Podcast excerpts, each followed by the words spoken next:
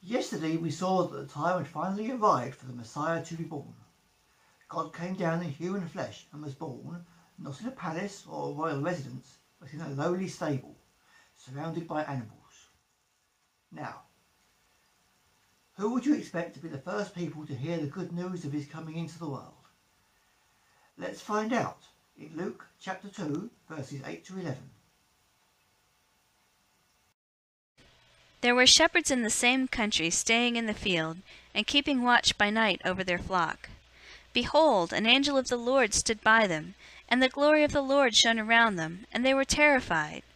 The angel said to them, Don't be afraid, for behold, I bring you good news of great joy, which will be to all the people.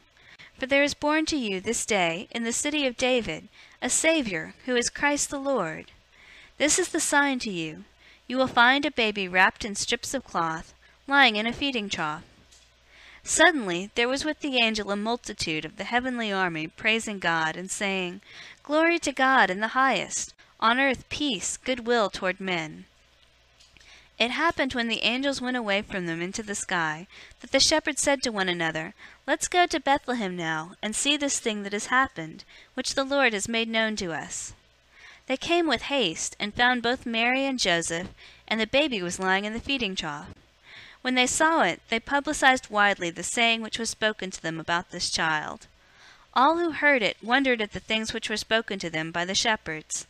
But Mary kept all these sayings, pondering them in her heart.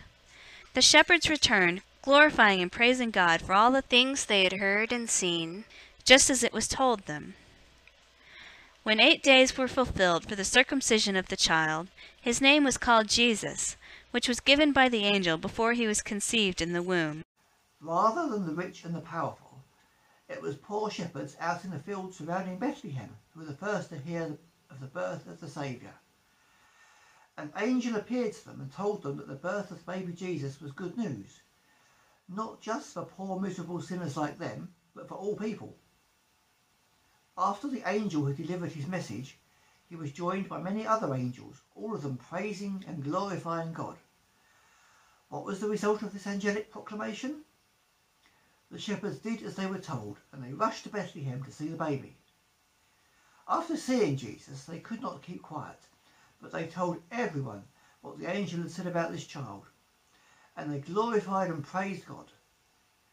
Let the coming of the Christ into the world move us, like the shepherds, to give glory to God to proclaim his salvation to all who will hear.